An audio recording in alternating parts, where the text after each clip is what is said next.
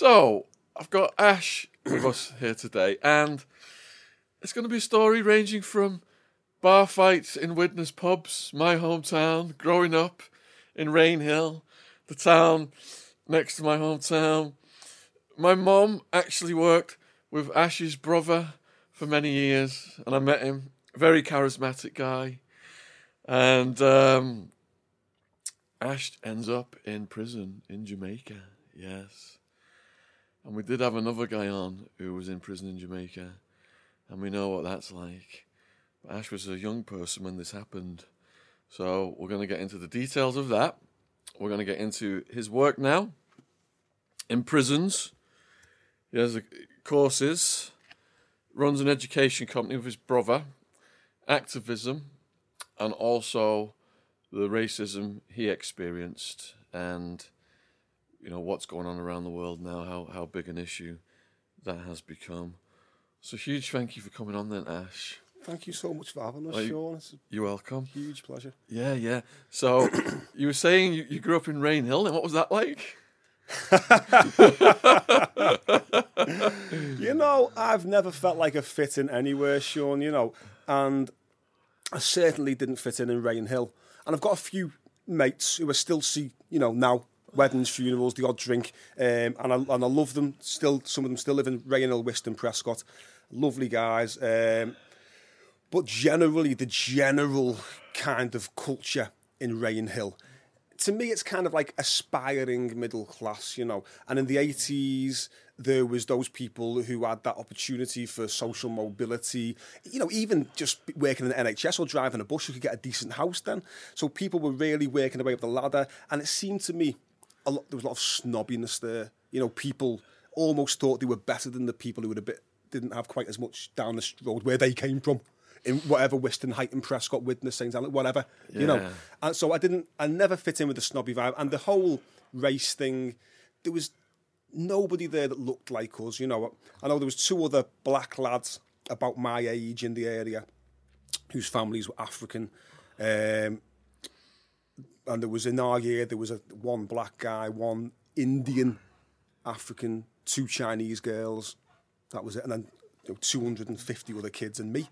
Um, and so, you know, you stood out like a sore thumb, and there was there was always a kind of you, couldn't articulate it or even understand it at the time what was being done, but you're constantly around this racism.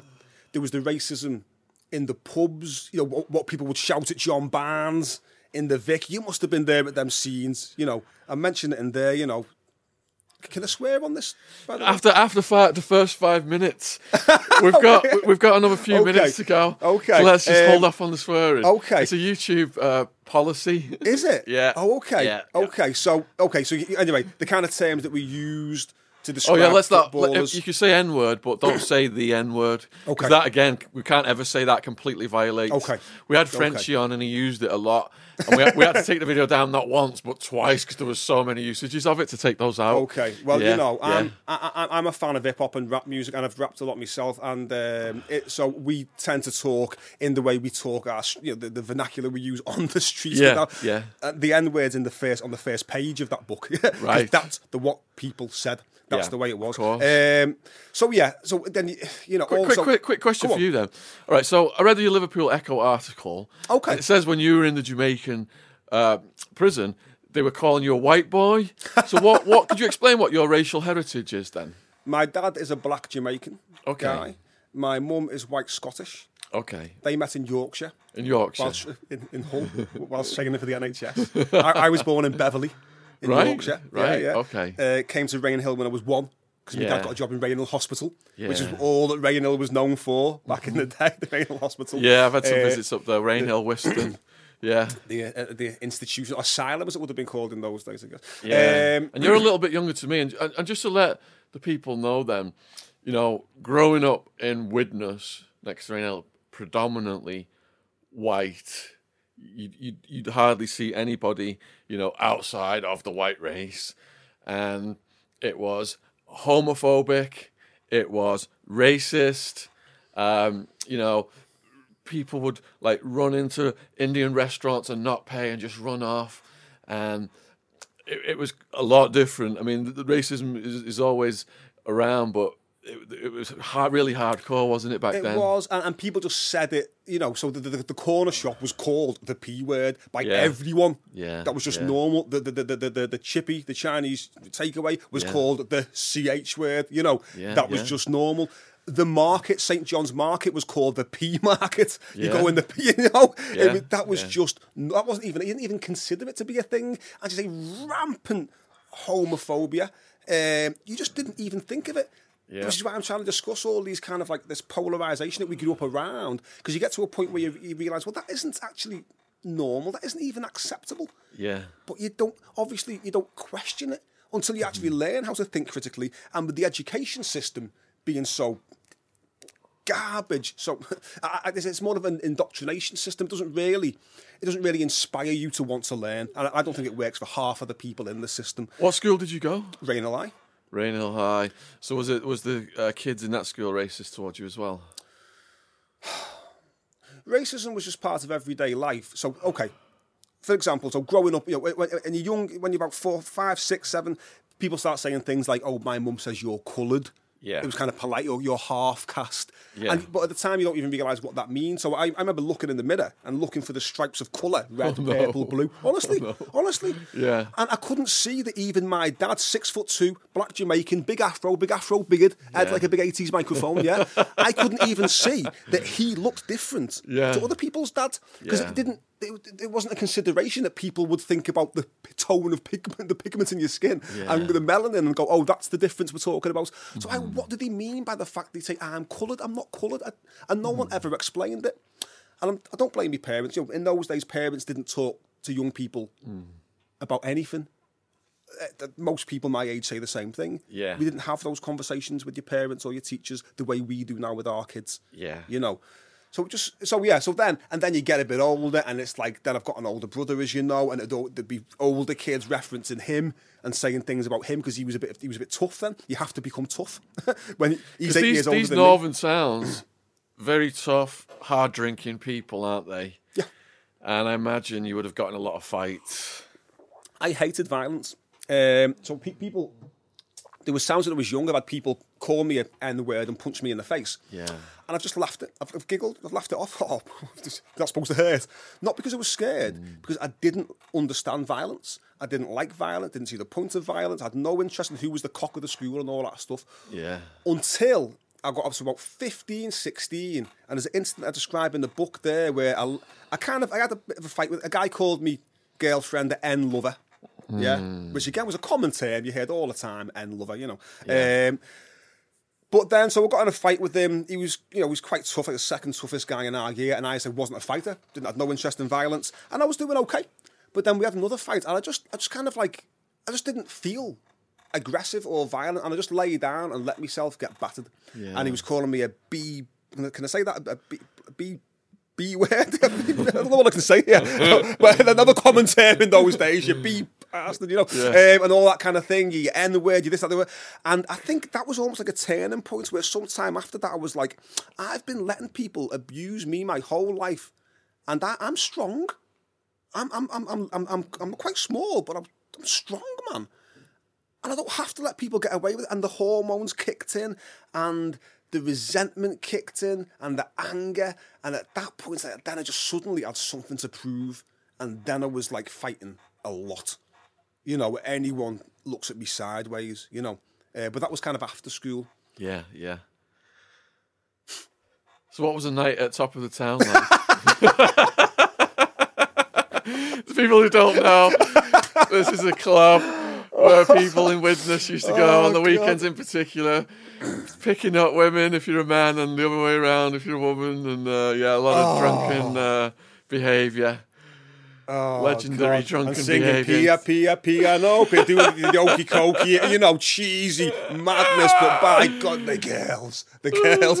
But it was Toppers. just Tough as they call it, aren't they? You know, if you were, if you used to going out in Liverpool where the girls were kind of, you know, not that easy unless you drove a four before and with a gangster, you know, uh, to suddenly find yourself in Widnes, it was like, oh, it was like a dream. It was like Newcastle. I lived in Newcastle. I was on a run one time in Newcastle, and that was another experience. Like, oh my gosh, this is not like Liverpool dripping with girls. But yeah, anyway, Widnes top of the town. Um, gosh. So one instance, for example, I remember uh, my brother said to me, he just tapped me on the shoulder. We were obviously really drunk as ever, and he said to me, um, Ash, Ash, "Someone's just called me a, a this is the K word, a K word." Okay.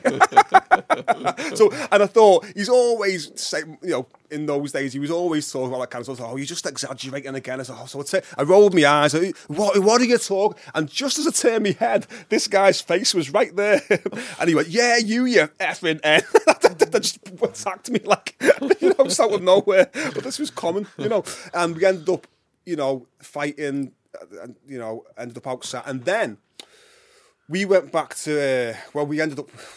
We ended up with a couple of long bladed kitchen knives. Anyway, I did end up with a long bladed kitchen knife in my hand um, and getting arrested by the police outside top of the town. You know, Yeah. uh, fortunately nobody was hurt.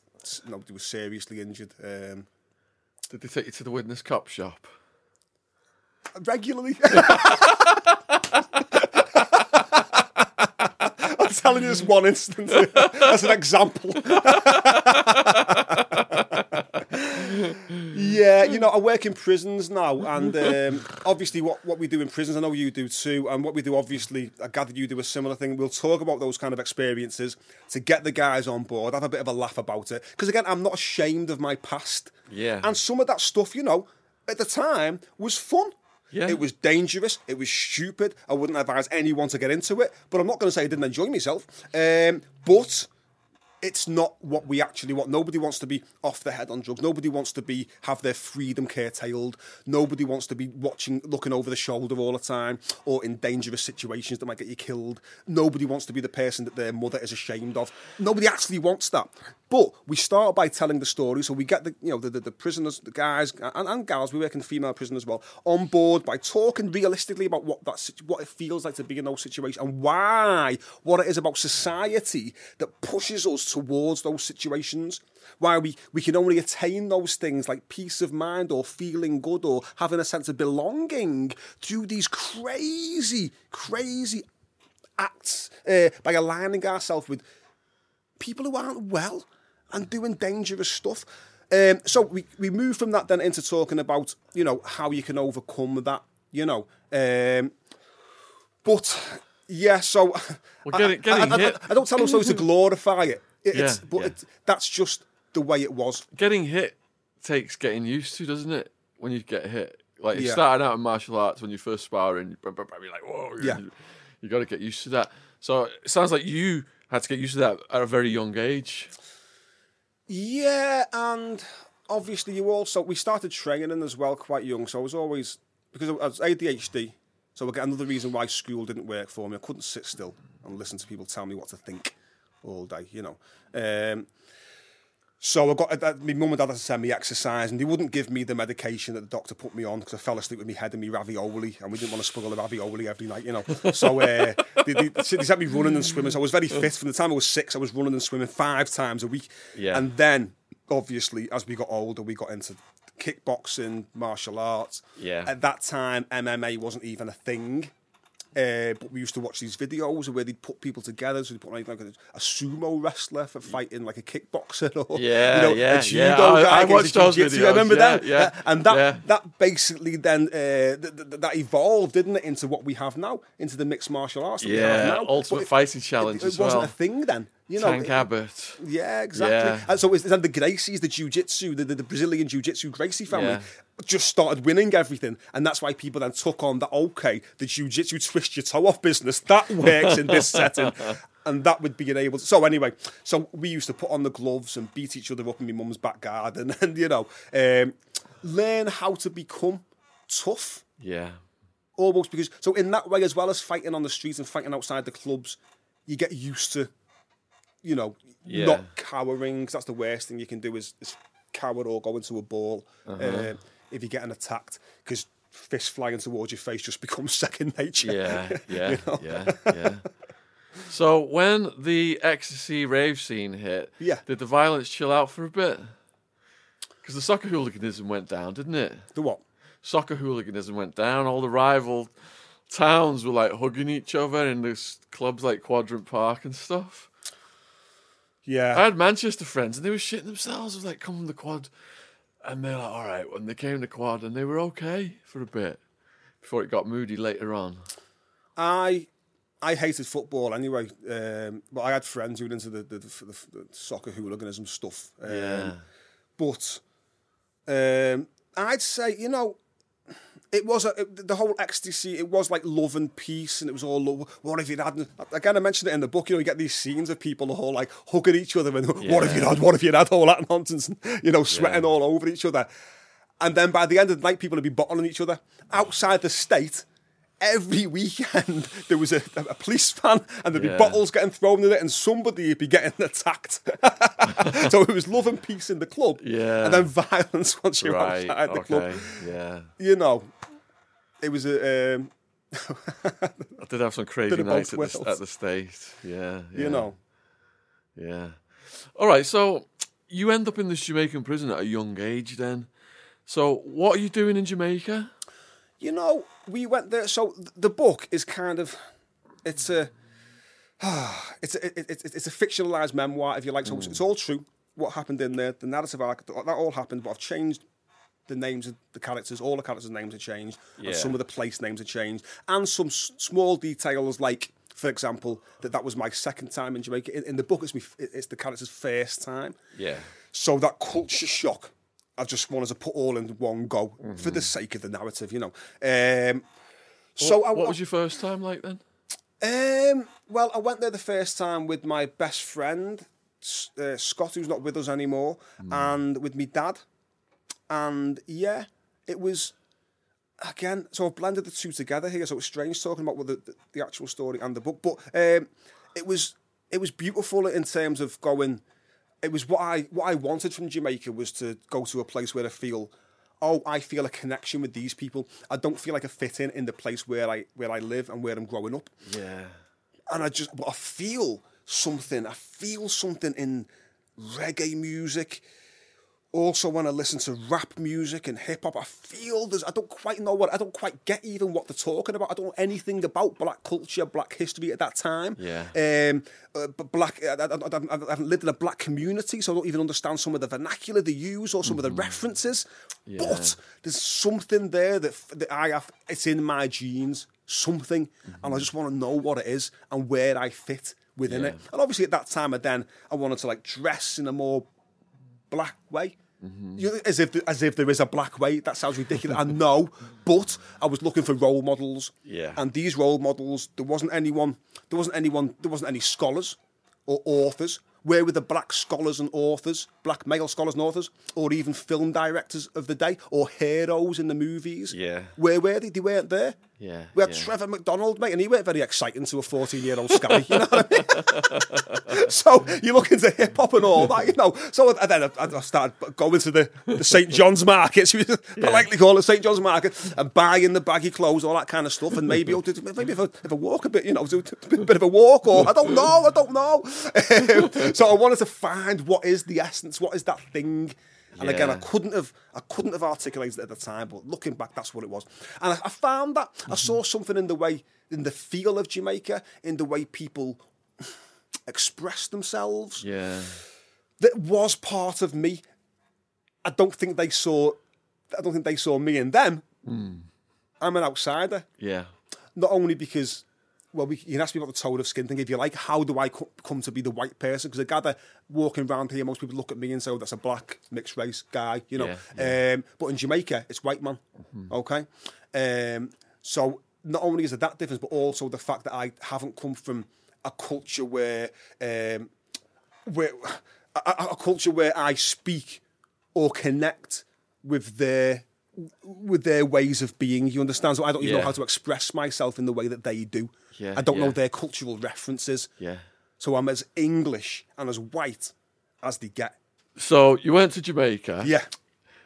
You had this like hope of learning things, but then they're calling you the white boy. Did Yeah. you not anticipate anything like that would happen? No, Was it a shock then? it was a shock. You know, even even in what actually happened, even though I was there the year before, I didn't obviously end up, you know, in a detention centre the year before. Um, so it was only really when I ended up in a detention centre.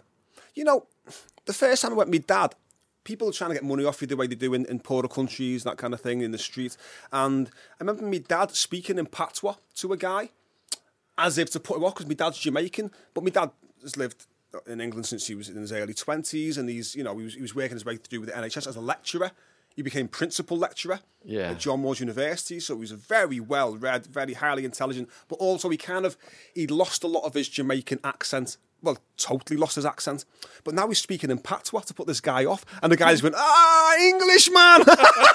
even that shocked me. I was like, oh my God, me, even my dad can't get away with it, you know. Um, so, but then it, the, the white, the realization that they think of me as white didn't really come until I was in the detention centre. And even then, I thought they were doing it maybe to annoy me, maybe to wind me up. Maybe Yeah. it was a way of bullying me, putting me down, um, belittling me. And it wasn't until one day I was walking past this room and there was a family visiting one of the lads in this detention centre. And I walked past the window and this young girl like saw me through the window and she went, Oh my God, they've got a white boy in here. And it was at that point I thought, now that she wasn't putting that on. She's like, whoa, white boy, you know. So I was like, th- th- this is real. And, then I'm trying to get my head around it. To Yeah. them, so what? Explain to me how you think I'm white. And they're going, because you're white. but, but I'm not. They go, but, but you are. You know? Mm. and then at one point I remember saying, I and trying to explain to me, oh, I remember this guy, Skirk, how he's saying to me, oh, so you think you're black? People, I'm saying, look, people where I come from, and this is a 16, I turned 17 in this detention centre, I'm my 17th birthday in there. Yeah. There's a young, naive kid who's got nothing from school. I didn't read books at the time, knew nothing about black culture, and I'm trying to explain with in this, this uneducated way what it means to be like me where I'm from and why I why I think I'm black because everyone else because it's been foisted on me. I didn't wake up one day going, I think I'll be black. It's like it's, it's, you know what I mean? It's, it's N word coloured K. You know, it's, Yeah. that's all your life. So you go, well, I have to develop this black identity. Then and that's been foisted upon me. The police had arrested me a number of times for no good reason at that point because they were racist. So I'm trying to explain this to these guys, um, and I'm saying so. I'm going, so well, you know, people where I come from, if you look like me, you know, you, you can't get like as, as, good a job and stuff. And they're going, they're going, why? I'm saying because because because the, the, the, I don't, because I'm black. And they go, oh, I see what you mean mm. because because of the, the, the way you walk and the, the, the clothes you wear. No, because of my face. because, I'm black. And then I, was- I was trying to grow. I had this awful, horrible, greasy thing I was trying to do with my hair at the time. I was trying to grow dreadlocks and it wasn't working.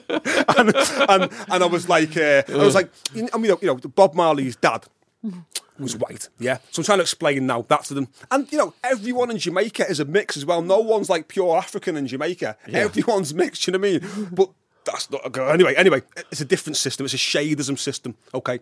Or a pigmentocracy. Okay, the lighter you get, it's almost like the easier it is nowadays to kind of get the best jobs, whatever, whatever. So there's a certain point, a cut-off point where they go, no, that's white. Even my dad's mum thinks of me as white. Yeah. He- That's, that, I'm your grandchild. I don't understand what's going on. Right. Bef- Go on. Before we get to the, the prison story, there, Yeah. what happened during those visits that led up to things going wrong? What do you mean? So you got your first visit. Was that plain oh, Okay. sailing? You didn't get any trouble? Pretty much. Pretty much. so there was a little something. A, a little taste of what, what, what, what might come the next year, you know. I was like, I, I put it all together into one thing in, in the book. You Did know? you connect with the drug culture up there to hook up your weed? Yeah, of course. Yeah, yeah. All right. So, anything no- notable over that first visit then that you want to talk about, or do you want to go straight to the second visit? I'll go straight to the second visit. Um, Okay. But yeah, th- let me just finish the what I was so. The reason why I mentioned the hair thing is because I then Yeah. said to this guy, "Oh, you know, it's like Bob Marley," and he looks at me and goes, "You think you like Bob Marley because of your hair?" And, and honestly, he was so vexed that I just said that that I didn't think I just, I just said I'm like Bob Marley. Like, no, I'm not saying I'm like Bob Marley. I was saying anyway. Anyway, that's that's the point I was making. Yeah. Okay. So uh, to the second visit. Go on. So me getting in trouble is that what you want to explain? um, take us through. Take all the time in the world you want. Hmm. The second visit, how you got there, and what it was like establishing yourself again Hmm. there, and then how you got in trouble. Yeah. Well, to keep it concise, because you say take as long as I want, but I can talk some, so I always. That's what we want on this podcast. We sell people. People say, "Well, to cut a long story short," I'm like, "No, we want long stories. Long. We got two up to two hours." You don't know me well Yeah. enough, Sean, honestly. Anyone who knows me watches this house going, tell him to stop. So, so um, okay. So, you know, and uh, I, I, I was in a, I was there for a couple of days. I ended up in a nightclub. Um, obviously, I had connected by then with the drug culture. I would like to explain that I was only 16 at the time, but by then I'd been going to nightclubs and stuff since I was 14. That was quite normal back in the day, going to the pub and the club at 14, 15 years old. You don't think you get away with that now. Um, but Descri- also, describe connecting with that um, drug culture. How did that happen? well, the first time I was there, you know, obviously the first thing you do is you, you're in Jamaica, you're like, and you can smell the weed. You know, it, it grows in the cracks in the pavement, so you're just like, weed? Where's- got the weed, got the weed, you know. And we nearly got ourselves in trouble like that, you know. One guy sold us some weed and then went, uh, now, uh, now you're under arrest. I was like, what? And he was like, well, that's okay, just give me $200. I was like, okay. And he was like, cool now pay for the weed. Oh, okay.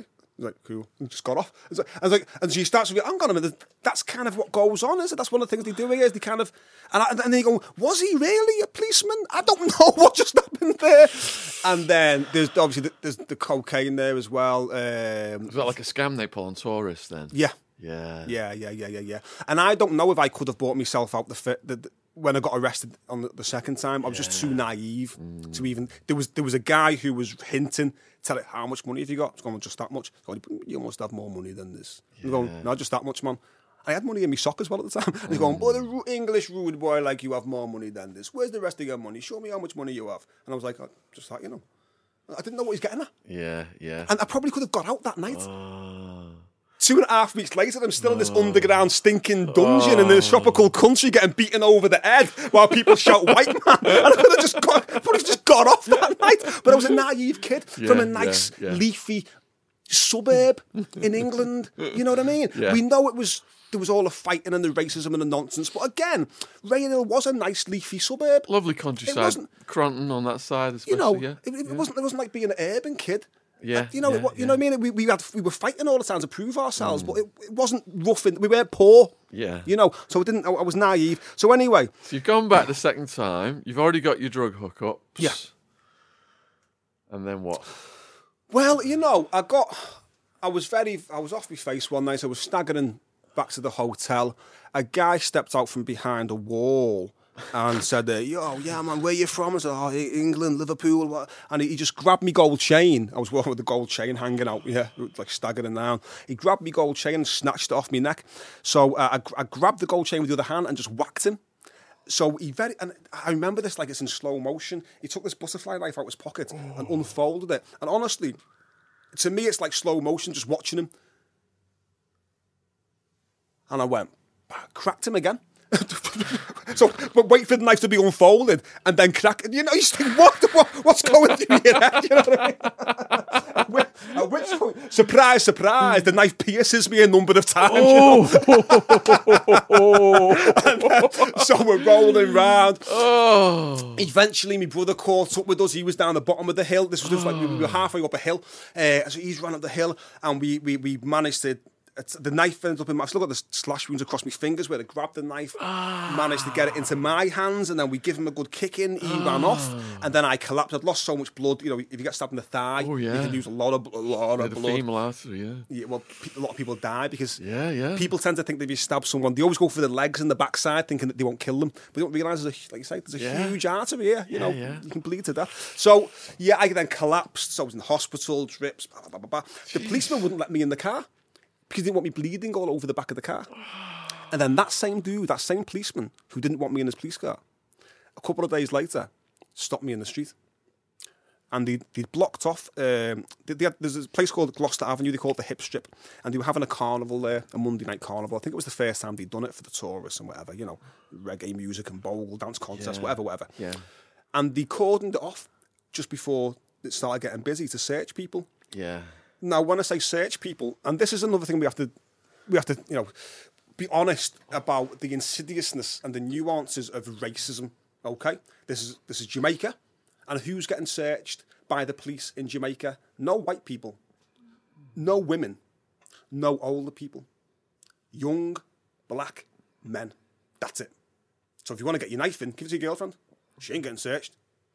Yeah. If you're a tourist, you want to get, get past there with your cocaine, give it to your white mate. He ain't getting searched. This is Jamaica.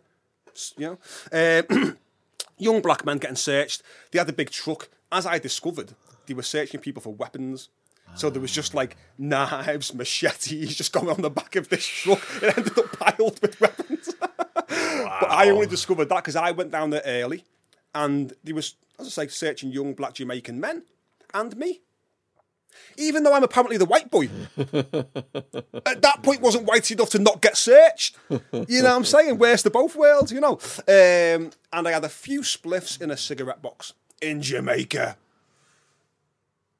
So I thought, well, you know, all right, you know, even if I get, I, I, you know, even if I got nicked in England, I'd probably, you know, maybe in the cells a bit, and maybe go to court, pay a little fine at worst, or they might just take it off you and let you go, you know. So so, I'm not, I'm not worried about this at all. It's Jamaica, you know, it's fine. It was illegal. Weed was illegal at the time. It isn't now. It was then. But didn't quite work out that way. So I was in the I was in the cells. And they took me, kept me there all night, took me to the cells, and then I was with this local lad who'd been locked up for harassing tourists. And he's, he was saying to me, So uh, it's okay, you go to court tomorrow, you pay a fine, you carry on with your holiday, it's all fine. So That's cool. He said, How old is you, rude boy? I said, oh, I'm 16. Ooh, you tell them you're 16 already? I was like, Yeah, why? Oh, that mean you go a family card. And this was on the Monday night, yeah. I said, that, I mean, you go a family card. I was like, all right, what time's family court? He goes, Thursday. Said, Thursday? so hang on a minute. And then come family court. So I got moved from there to this other place called Barnett Street Correctional Facilities. Okay, Thursday. And I got harassed. Obviously, now I'm walking into these places. Okay, it was like a juvenile's place. So, Mm, man, walking down to the place where they have the fellas locked up down this track, there was guys shouting at me in these cells. It was like a oh man, it was a horrific place. And this guy shouting at me, "You white man, red man!" There was another one, "Red man, you with me, red man?" And I've got these big red Alessi boots on. I've got these nice fancy baggy pants from the from, from, from, from the you know St John's Market. I've got a nice shirt on, a nice Malcolm X t-shirt underneath. You give me that shirt, them shoes is mine, red man. I was, oh no! Now. I don't know what would have happened if it ended up with them dudes, but they put me in this juvenile bit, which was all girls. So I went from that, and then I walk into this on this landing, and it's like, oh, there's girls in that cell. Oh, there's girls in that cell as well. More girls. I don't know what's going on here, but it's better than down there. Do you know what I mean? But then there was this one cell for boys. But of, so in that cell at that time when I first went in, there was another lad about my age, uh, and another lad maybe year younger, and then they set upon me. Then it's like, oh, white man, give us your shoes, take your pants down, let's see what money you've got in your pockets. Take your pants down so we can see if you've got shorts on and what money you've got on your shorts. And, you know, and obviously, I'm not going to give you my shoes, and I'm not going to pull my pants down, and I've got two massive gaping holes in my leg you know, and I don't really want to expose them. And no, I'm not going to pull me. I just no, no, I'm just not, you know. Um, so they attack me with one of them. uh, He had like a weapon stashed behind, like where the railings are.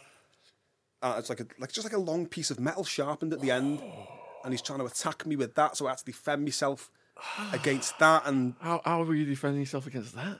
I battered him. I, ba- I gave him a good hiding. but I had no, I had no choice. Yeah, he was poking me with the thing. You Raw know, survival? and you know when you think you're bleeding, because I, like I don't know because I got it's through me clothes, but I, I, now can, it feels like maybe I'm bleeding now. Yeah. And I'm against the railings, so I just I just had to defend myself, and I, I was Yeah. I was like I was strong, and I, I trained myself how to fight as well as being naturally strong, and Yeah. I, I'd been running and swimming since I was six. I was, I was you know. I could move, um, so Well, yeah. there was three of them, did you say? At that point, there was two. There was of there, was another guy, another younger kid later on. At that Yeah, point, there was two of them, uh, and then I was king of the cell. So you battered him, and you're king of the cell. Yeah. Then the next day they brought in another. In fact, there was two other guys. Anyway, they brought in another guy our age the next day who was tough. So all of a sudden, I'm not king of the cell. Yeah. Did he have to fight you for that to get the crown? No, he just had to get my shoes off me. Oh, how did, how did that happen? I just gave them to him.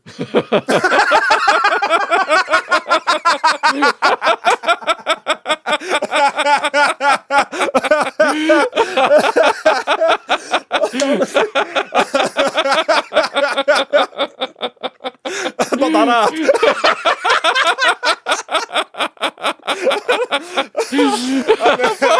It's going to be a big war story.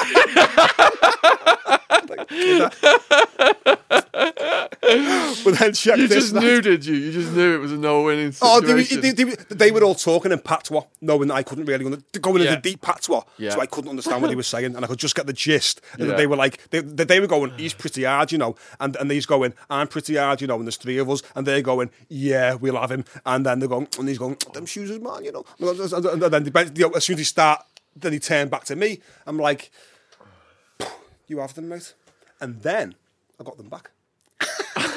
I got them back. All right, first question. if you hand something over that easily, Yeah. then don't they try and take everything else off you? Because they think, all right, this guy, right, we can get everything off him now. I think.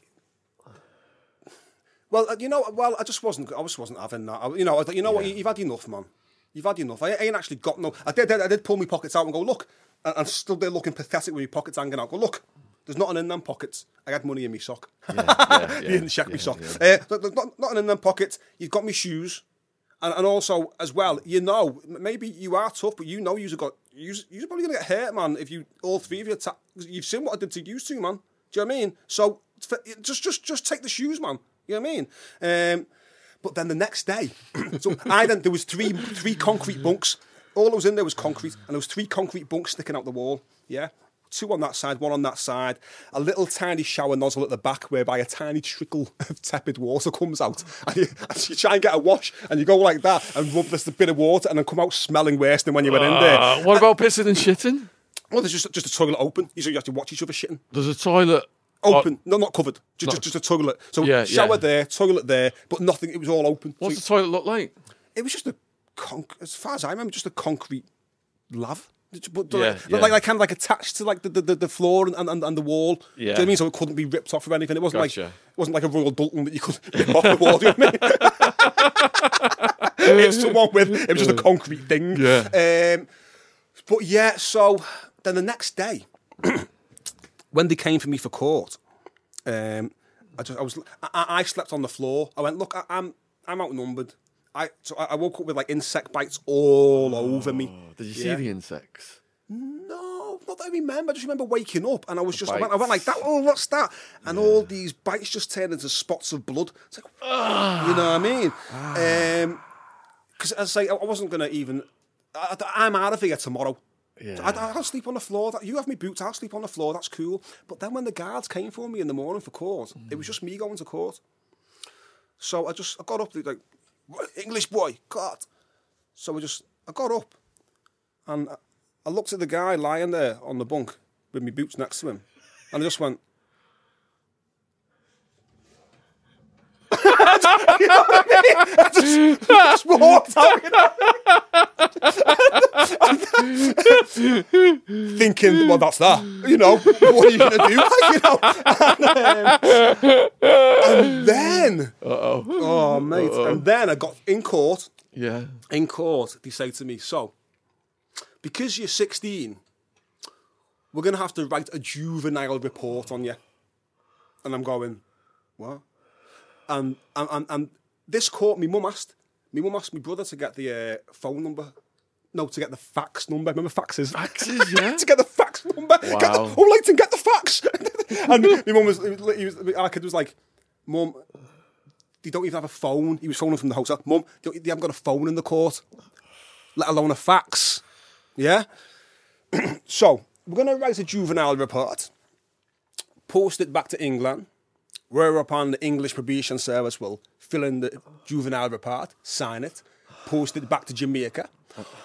Until such a time, until such a time as we receive that juvenile report back from England, yeah, we will have to, for the safety of you and law-abiding citizens of Jamaica, for having three spliffs in a sticky box, we will have to keep you confined and like the sweat just, you go, go, what, what, what, what, what are they doing to me? What, what's going on here? What's this game? Yeah. So, and now I'm thinking also, when I walk out this courtroom, I'm going back in that police car. Where these, I'm going back to that cell where I just took me boots Oh!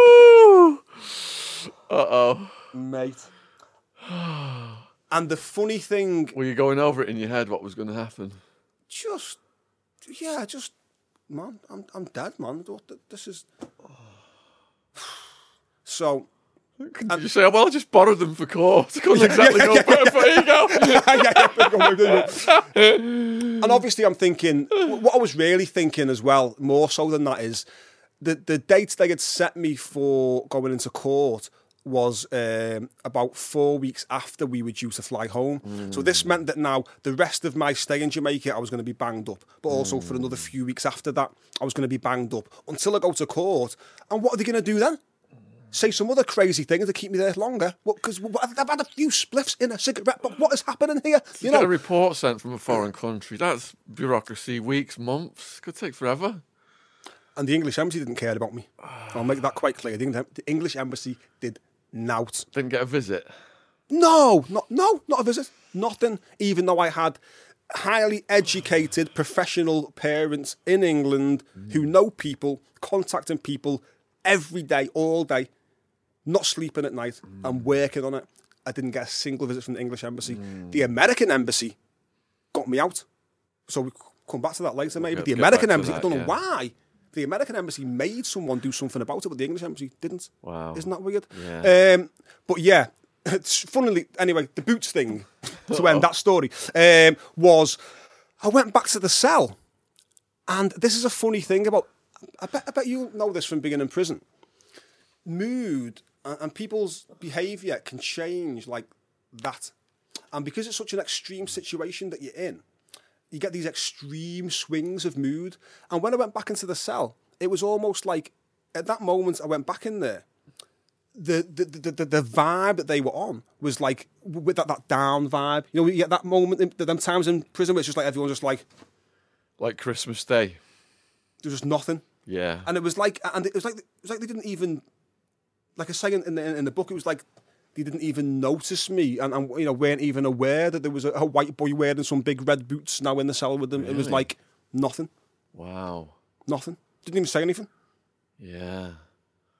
And and then they, they, they, they, sometime after that, they got me and two other lads um, in a car, drove us into the mountains to this place called Copse, Place of Safety for Boys, Right. which is where I ended up in the, the strong room, which is this underground dungeon. Wow. Now, Copse makes me laugh. I, I researched Copse while writing the book, and even the Jamaican Gleaner, the Jamaican newspaper, visited there some a few years after I was there and did a report on it about how bad it was there. And I'm like, even the Jamaicans think it's rough for Copse, you know what I mean? Oh. And even they didn't mention the, the strong room.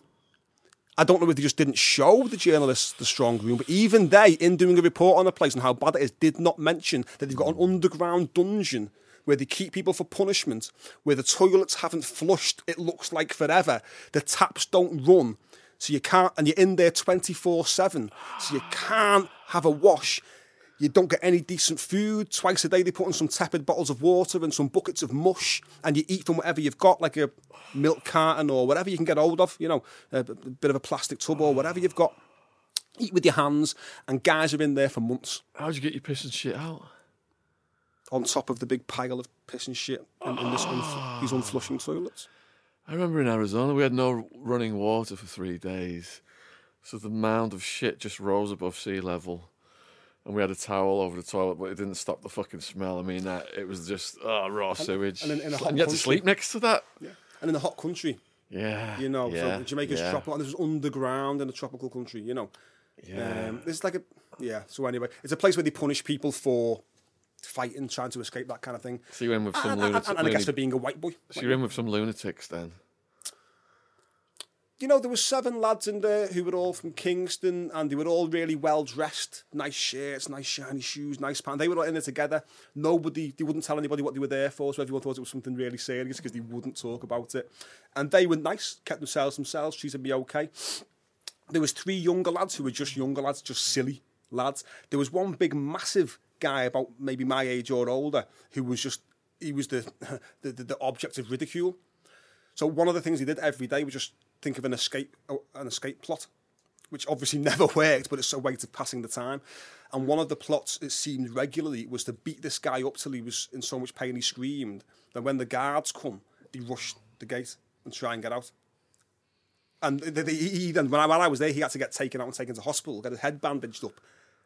And then that evening comes straight back to the strong room to be beaten up again, you know. Um, and then there was these three guys who had the top bunks over there where you could see through these little gaps in the bricks into this room on the other side where there was a telly the guards sometimes watched. So that was why that was his top bunk. That was, that was the top bunk in the room. And his two friends, they were the ones who thought they were hard. And they were the ones who went at it, decided, we'll have you. So, you know, all the give us your shoes. To you? your Yeah. So as you're going in, then you're Yeah. seeing this layout that you've just Yeah. described. Who who approaches you first? So, a young lad went in before me. I call him Puppy in the book. Um, he was about, I'd say, 14, 15. He'd come from uh, Barnett Street with me. So they went, they went at him. You know what? It was like, it was like there was only one of them that had eyes on me, which I figured out later that he'd actually been partly raised in Manchester, and maybe that's why he had eyes on me. Um, because to the rest of them, it felt like, and again, I wouldn't have said it like this at the time, but looking back on it, it was almost like I was too weird to be real. Yeah, It's like it's just like they just like looked through me, like I wasn't there. yeah. And there was this this younger kid. The two younger kids went in there with me. One had a big burn on his neck. They'd burnt him on the neck in the strong room with a with a burning stick. What the And that's- prisoners had done? Eh? The prisoners had burnt his neck. Yeah, a big thing. And that's why when he got out the strong room, he then ran away from Copse and they caught him and took him back to the Copse, back into the strong room. And he just went and like made a hammock. There was the, all the bunk beds with these rusted things. And there's only like, most of them had like a rusted underside, which like is so rusted through you couldn't even lie on it because it just fall through. Yeah. Um, so he, he made a hammock with a sheet on one of these bunks, and they just ignored him. It's like, oh, do you know who he is? Yeah. And they looked straight through me, and this other kid, they started going to work on him. These three lads. So it was get up on our bed, waft us with a sheet. You're our slave now. You know, you you're our servants. You waft us. You know, you serve us, kind of thing. Blah, whatever. And then he started. He was crying and everything. You know what I mean? He was real scared. They pushed him off the bunk in the end, and eventually, this one guy who was onto me was just like, "What you looking at?" Kind of. You know what I mean? I was like, "I'm, I'm not." Because I was just stood there in the middle of the just go, "What? What happens now?" Like, I just stand here all day, do I? You know? yeah. And then it was now he thinks he's tough, so you've got to get up and waft us.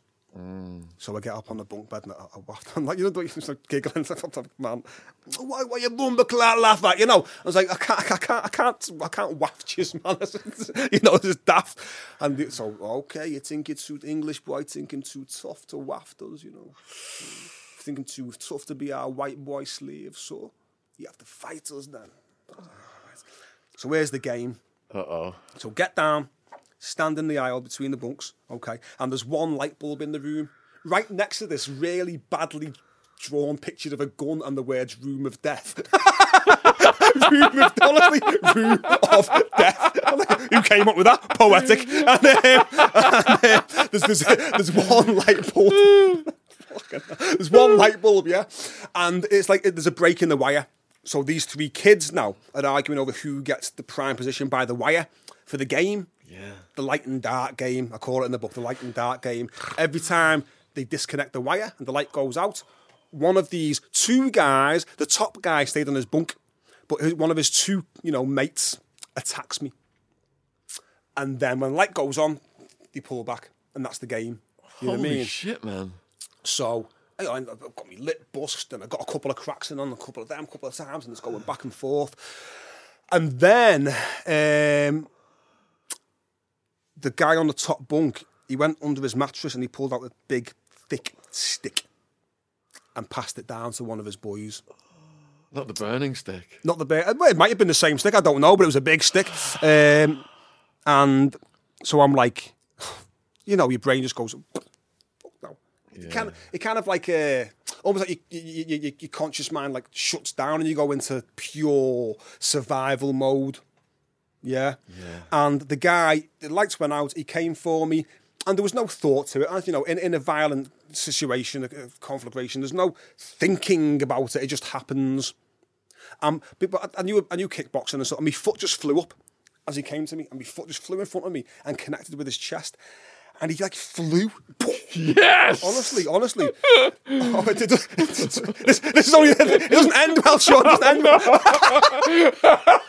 anyway, I thought you were going to he knocked me out right away. You sent him, man, flying. oh, fly, honestly. And then, weirdly, weirdly, what I did then, he's on his ass sliding across the deck. I then kicked off me big red boots.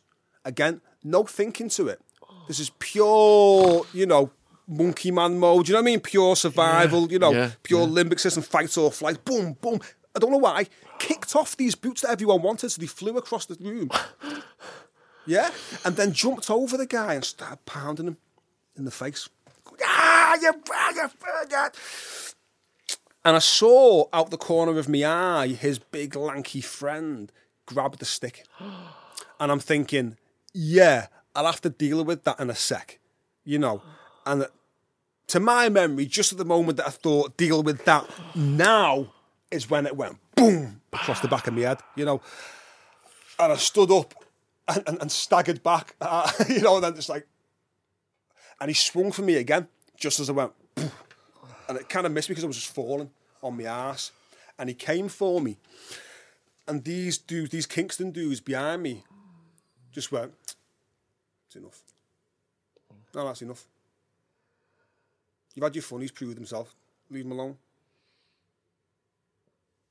So these guys thought they were the top guys, but you can't do anything against these, these Kingston guys, man. Yeah, yeah, They, they're just letting you sit there, mate. yeah. You know. yeah, yeah. So, um, and then, um, and then they, there was guys. There was a big underneath the room of death sign and the light bulb was a big steel door with like a big letterbox thing in it, and um, there was guys looking through that as all this was happening, shouting, "Oh."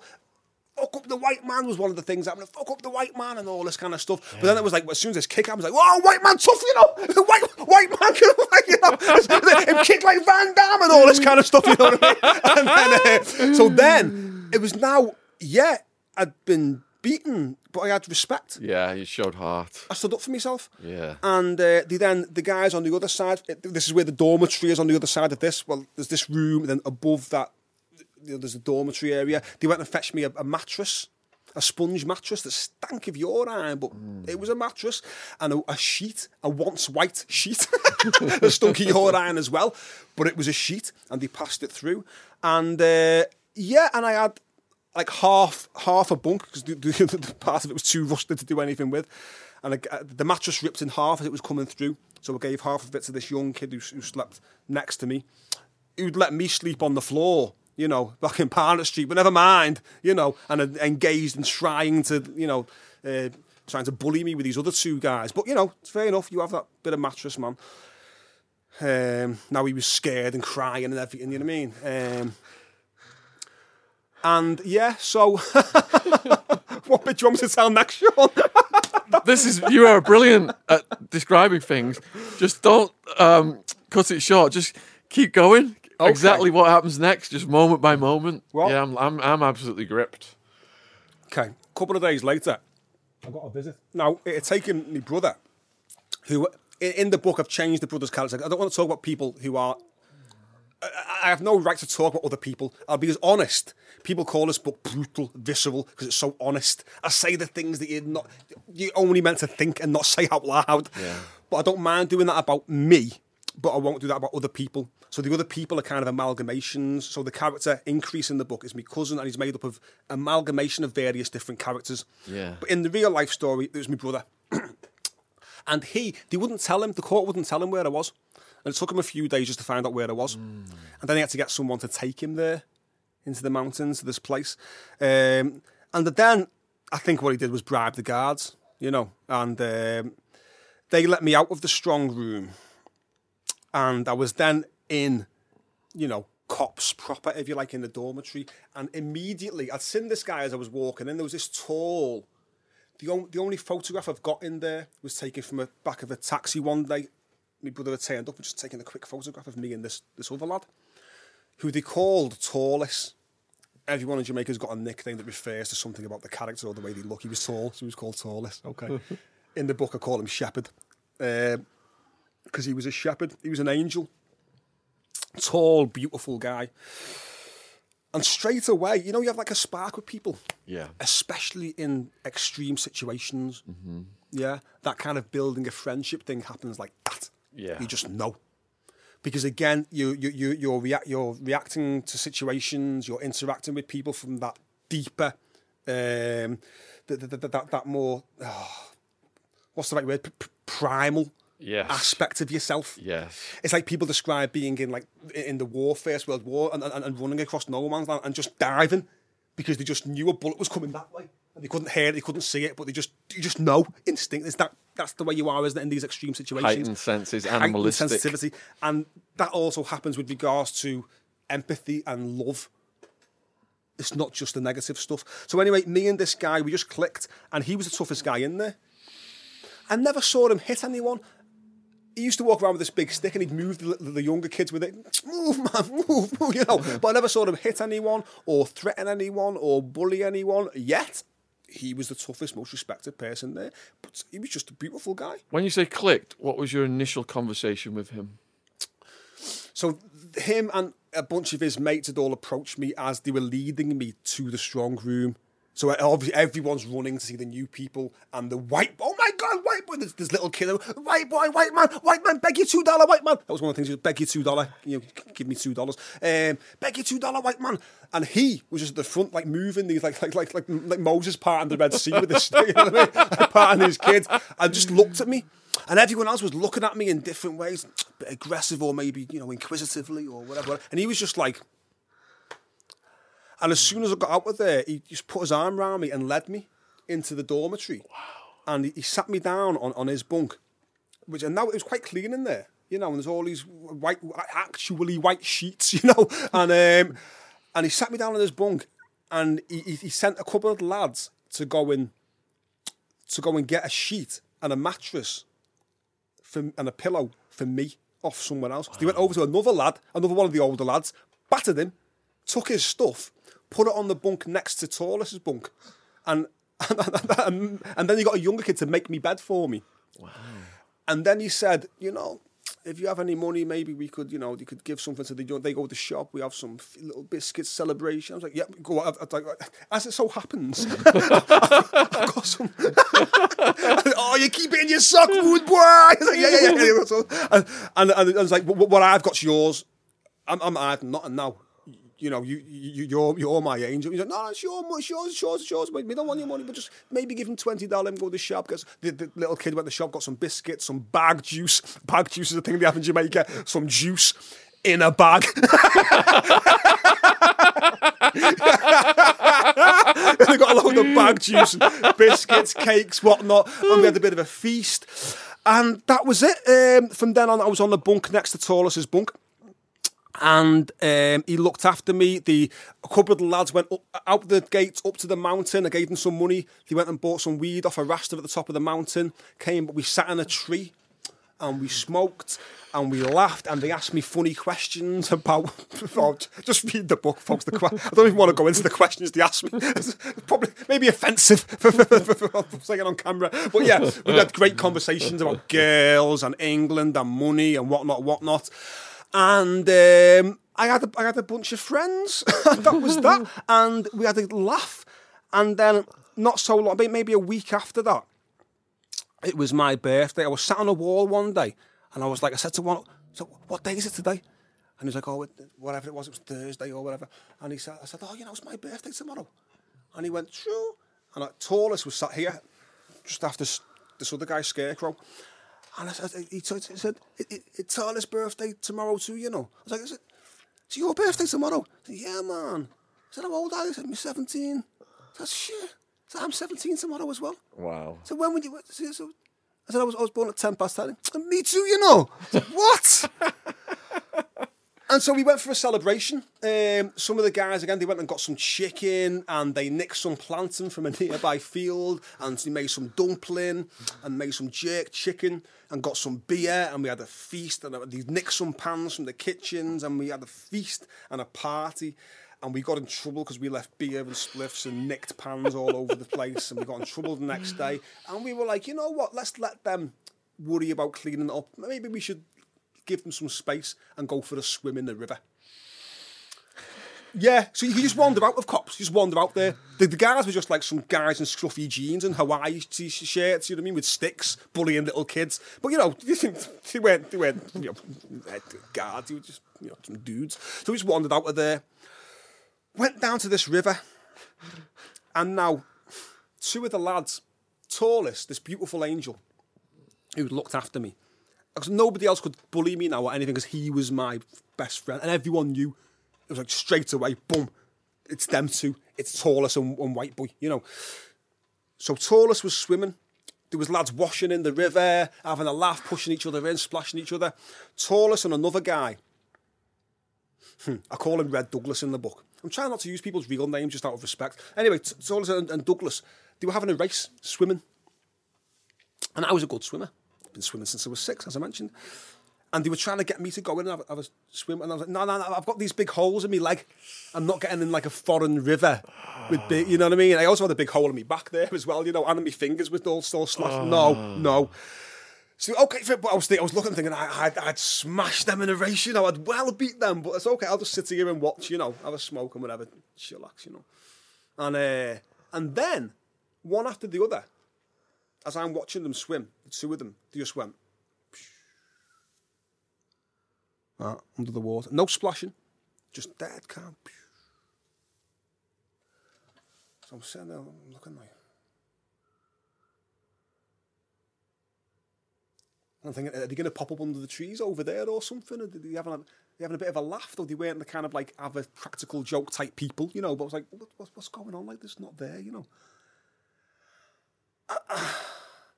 and eventually, one of the guys, Ganja Baby, uh, he, he got out. They all got funny names, you know. One of them got out and they were like shouting up at me, going, Where'd them go? Where'd Silas go? Where, where, where them? And I'm, I'm just sat there,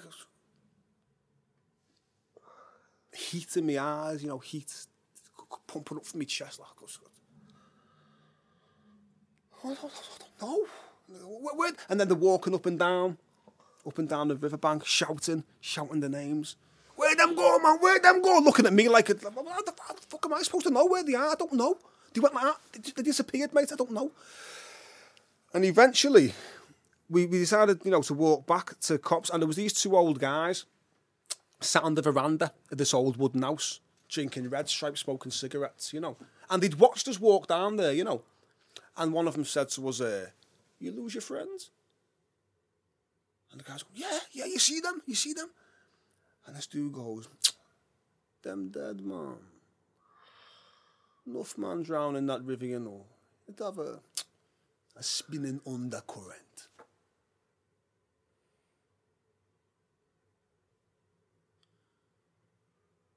And like, when we got back to Copse and we told them what had happened, this, there was one female member of staff who seemed to be like kind of in charge. And she said to us, Well, you see what happened when you break the rules. Holy shit. That was all she said about it. And about two days later, I had a visit, my first visit from this guy who worked for the American Embassy, who also, as it happened, owned our hotel and didn't want to help us. I don't think he liked us. pretty much, pretty much he, he hated us. But the American embassy forced him to do something. Not the English embassy, the Americans. I don't know why. And um, had your brother contacted someone or something?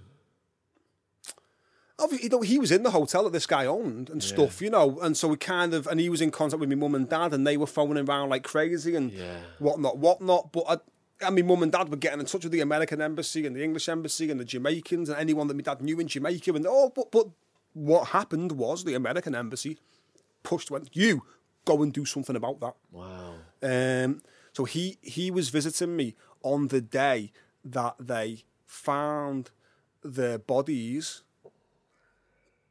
uh, downstream, and a, lo- a load of the lads and the younger kids all went down to have a look at them. And they came back and told me they were kind of bloated and blue. Um, And from then on, also, the main thing that was then said to me was, uh, he, you know, uh, Tallest Duppy with the white man. Uh, Duppy means ghost. Um, and it wasn't a, you know, they weren't saying that in a nice way. It was kind of like, um, like a frightening thing. Stay away from him because the, Yeah. the, the, the, the, the, the Duppy's with him, you know. Um, and yeah, and you know, obviously thinking through this for years and years and years and writing down the story in kind of chronological order a number of times over the many, many years it took me to write the book. I've got this idea, what at least to my memory, this was a long time ago. You know, me- memory is very frail, isn't it? But, you know, to my memory, I've got this chronological order of events. And from that point on, it's, a, it's, like, a, it's like a mess. It's like a blur. You know what I mean? A blur of, oh, remember that bit? And I know new, new, new lads came.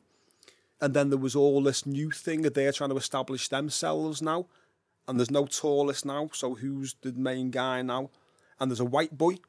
And now they want me boots and want to harass me and see if I've got, and they want to spit at me and uh, call me white man or say whatever, whatever. Because now I'm like a loon. I'm like, "Poof." With Tallest gone, did his protection not carry forward then? Did it end when he ended? You know, the other boys who had been mine and Tallest's friends liked me, and they were they were nice to me, you know. Um, but I didn't really have that spark with them.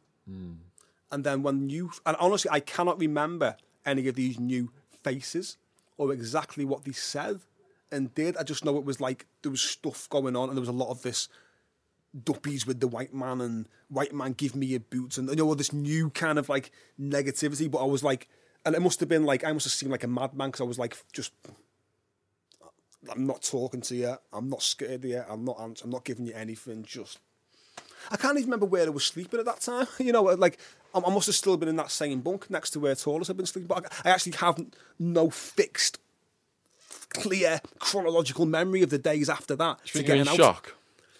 I must have been like a PTSD, you know. Yeah.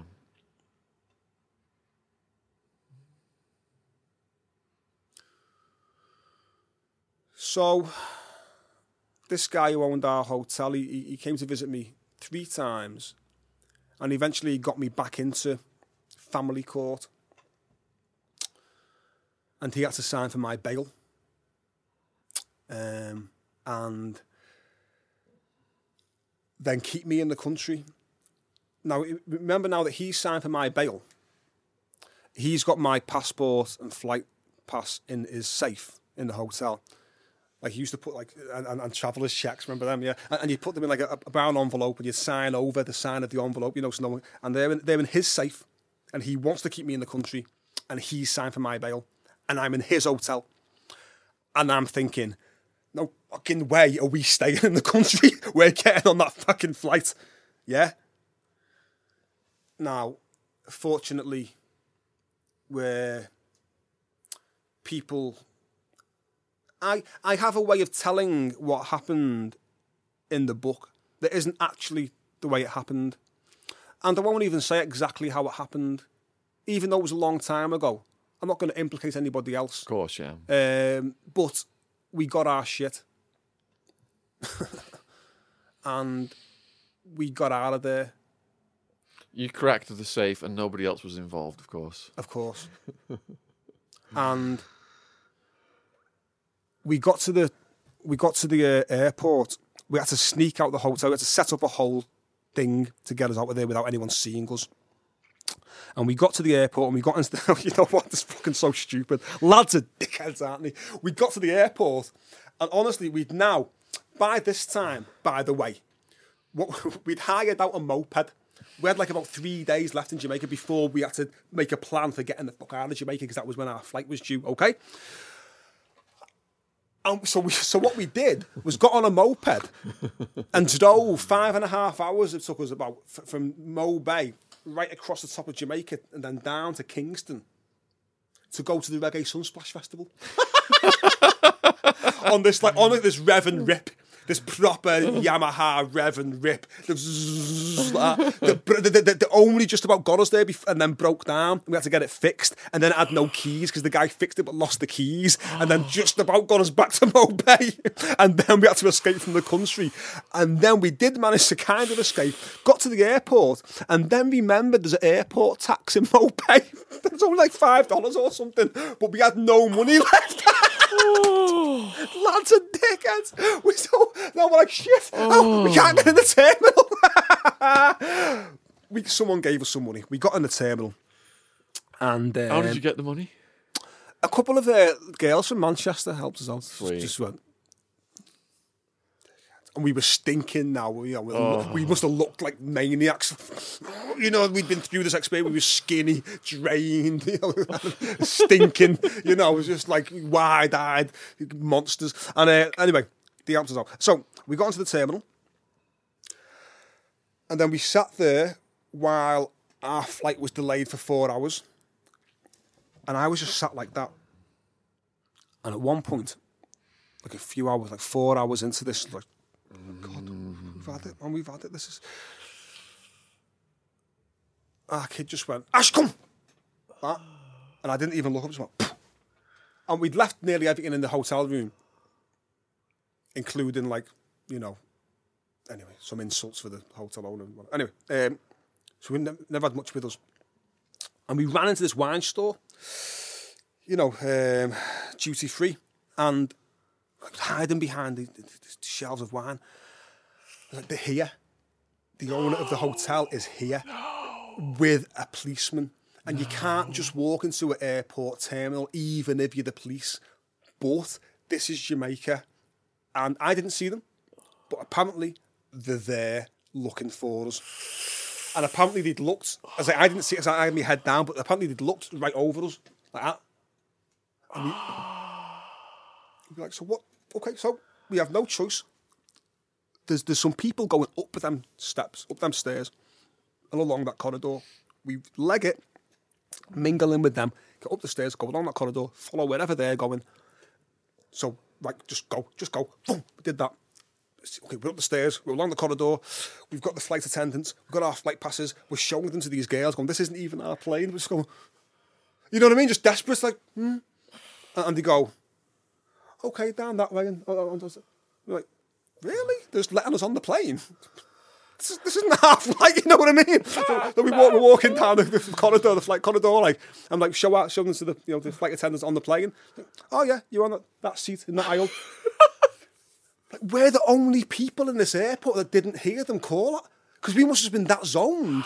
We didn't know it was our. This was the Manchester flight. This was our flight. and then, honestly, honestly, and then the flight was delayed for an hour.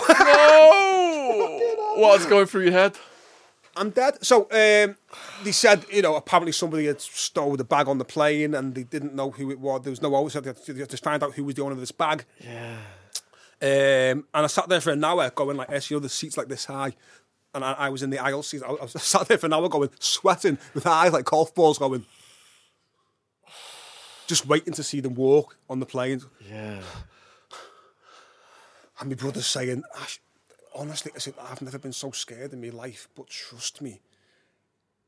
For one, you can't, I know they were in the but you can't just walk on a plane.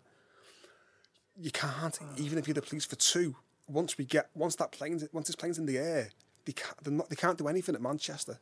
And three, you look really on top. You're making us really on top, lad. I know, all right, no, all right, all right, all right.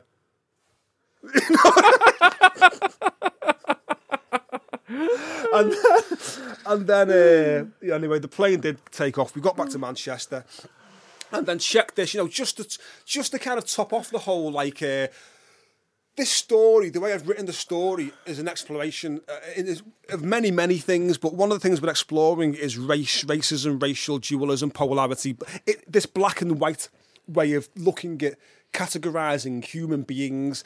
It's a pseudoscience. It's not real. It was invented by the European empires as, as a way of enslaving and then eventually colonizing people and taking whatever gold and minerals and whatever else they could find in the workforce from the Americas and the African and also further east in India and whatnot. They invented this system, a hierarchy that puts them at the top and black people at the bottom. Okay, it's not a real. There's no there's no science behind that form of categorization. Okay, now particularly not with genetics, um, but we have this system, and it's so deeply ingrained. It's been a 500 year process of ingraining, indoctrinating us all with this system, and us as black and brown mixed race people, we have it in us as well. We are not immune to the same nonsense crime watch news at 10, history books, and so on, movies where all heroes are white we, we grew up with the same stuff in the same country, and we get to be a certain age, usually getting out of our eve. You got your, your, your, baby, then you have a childhood, and then you go to be a teenager, and you develop your, you go through your id phase, your ego phase, your super ego phase, and now you're an adult before you even, for most of us, start thinking about it and going, hang on a minute what's really going on here? And then re educating yourself, okay? So we have this system ingrained in us as well. It's almost like we are, if you like, as racist in a, in, uh, in a kind of subtle way, in a deep way, you know, as everybody else. Because why wouldn't we be?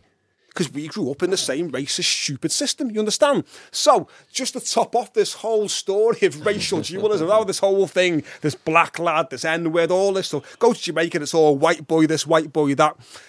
So what happens as soon as you land in Manchester? Okay, so again, everybody they searched coming off that flight from Jamaica in Manchester was young, black, and male. No women, no older people, no white people. Okay? The only person they found with anything was a guy, just the most obvious drug dealer ever. Just the most shady looking dude. He looked, he looked kind of Cuban, even the way he was dressed and everything, and the trilby and everything. And he had a suitcase full of weed, not even a towel over the top of it, just like big stacks of weed. We saw them open and go, oh, right, so that's like a, a lot of weed then, yeah? You're next, you know. And then after he'd gone and everyone had passed through, they kept me and my brother there for ages, questioning us. And one of the only things I took back with me was like a rasta, like a wooden carving of a rasta head. And they drilled holes in it looking for the drugs. And now remember my mum and my sister. Uh, they've given up. They're gone. Well, obviously, they're not on the flight. And the, but, but my mum's going. I'm, I, I'm staying here all day. I'll be all week. They are bringing my sons to that gate. You know what I mean? Yeah. Um, but yeah, and uh, the, the way I, the way I kind of top it off in the book is just like you know, uh, looking at each other and saying, "Well, at least now we know I'm a N word again." Mm you know. at, least, at, least, that. Mm. At least they know where to stand in this racial hierarchy once again.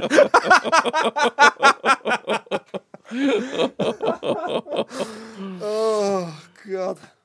Wow, what a story, man! And that's the short version. Just absolutely blown away.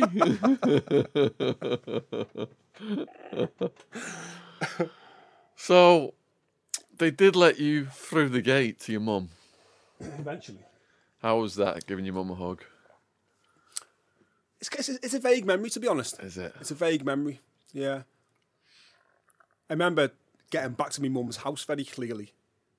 And, um, yeah, phoning the owner of the hotel. Well, I didn't phone. I, I, I didn't have that kind of confidence then. You know, my, my brother was a very, as you know, was an incredibly intelligent, charismatic, funny guy, uh, and he actually phoned the owner of the hotel because this guy again it goes into more detail, but this guy had tried to keep us there. He tried to bully us. He tried to keep us on a curfew. When we hired that moped and drove to Kingston, we were on a ten o'clock curfew.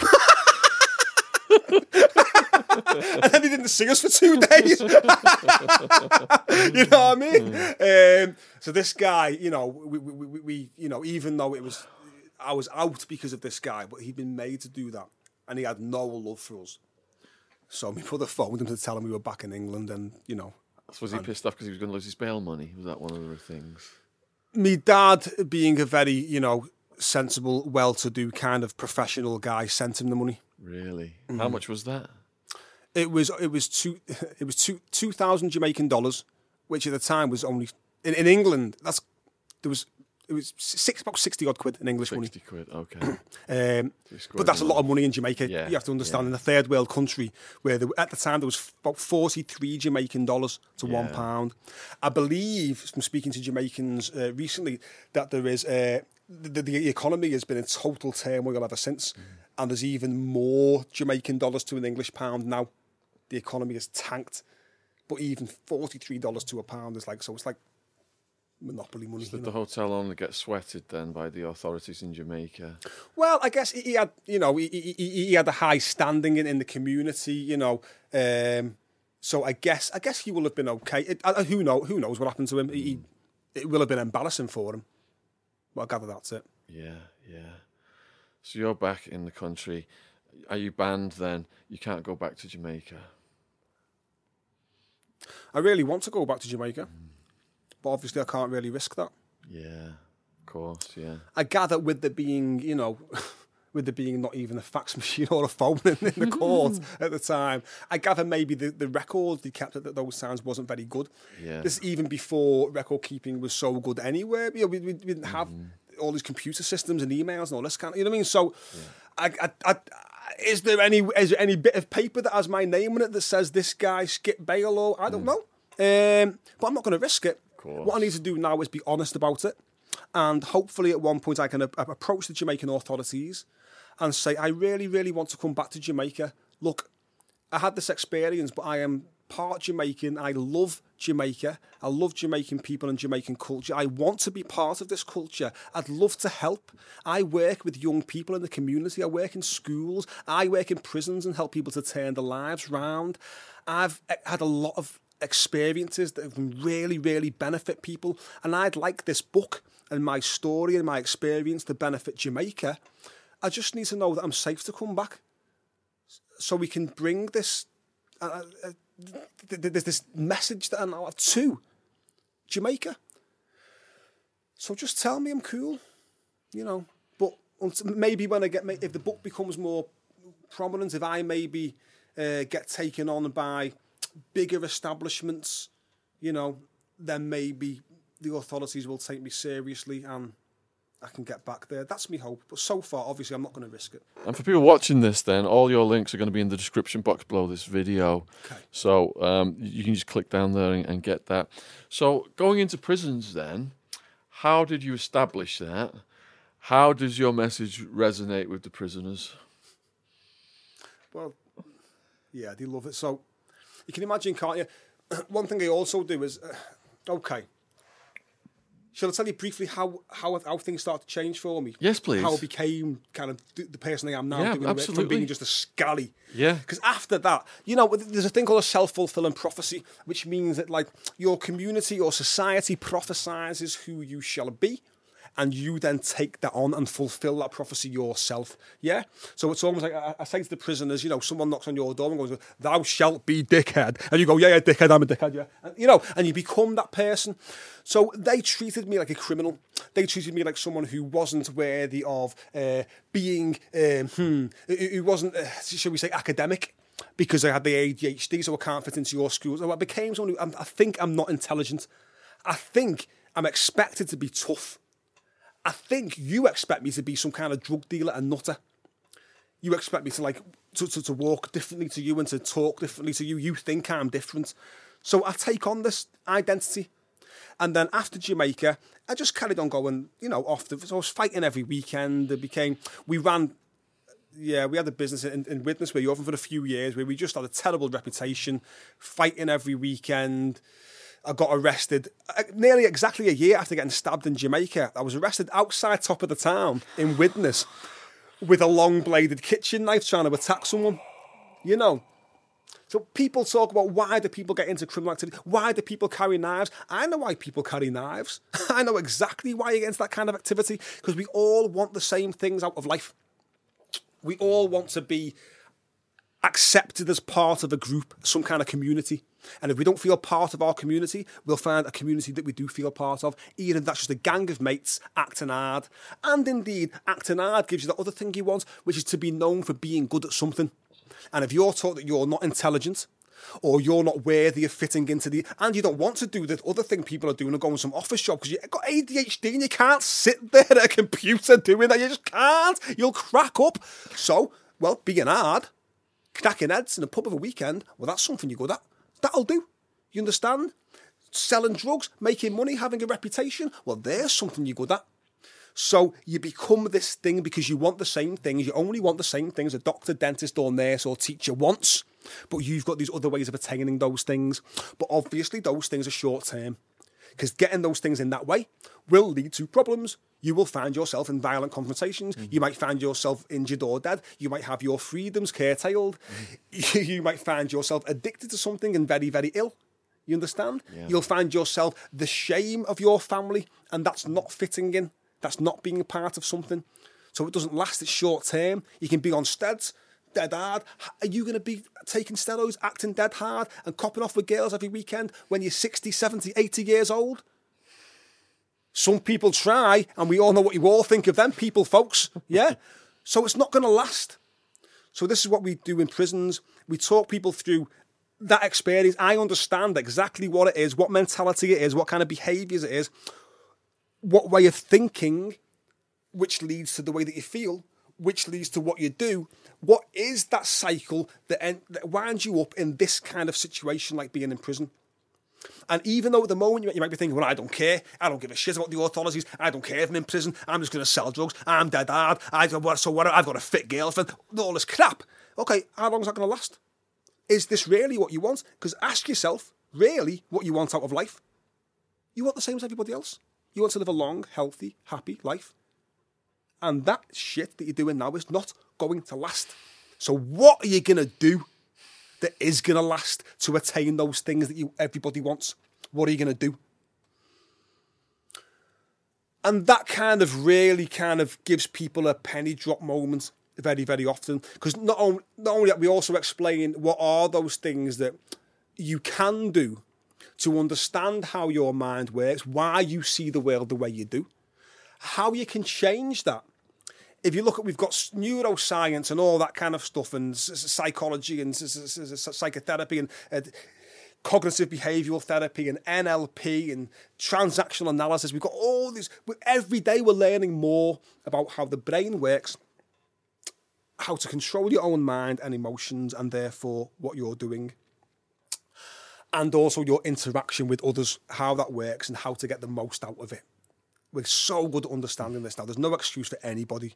There's all it's all over the internet. There's video. Even you can't read, get on YouTube. It's everywhere. Okay, and it genuinely works. There are really simple techniques.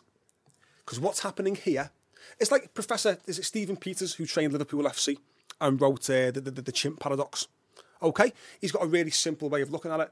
That kind of uh, that, that that primal, that primitive, uh, early human brain, the animal bit of us that just does all it does is the fight or flight bit, fight, flight or freeze to keep you alive, and that's not a bad thing. Like nerves are not a bad thing. They're there to help you to keep you alive.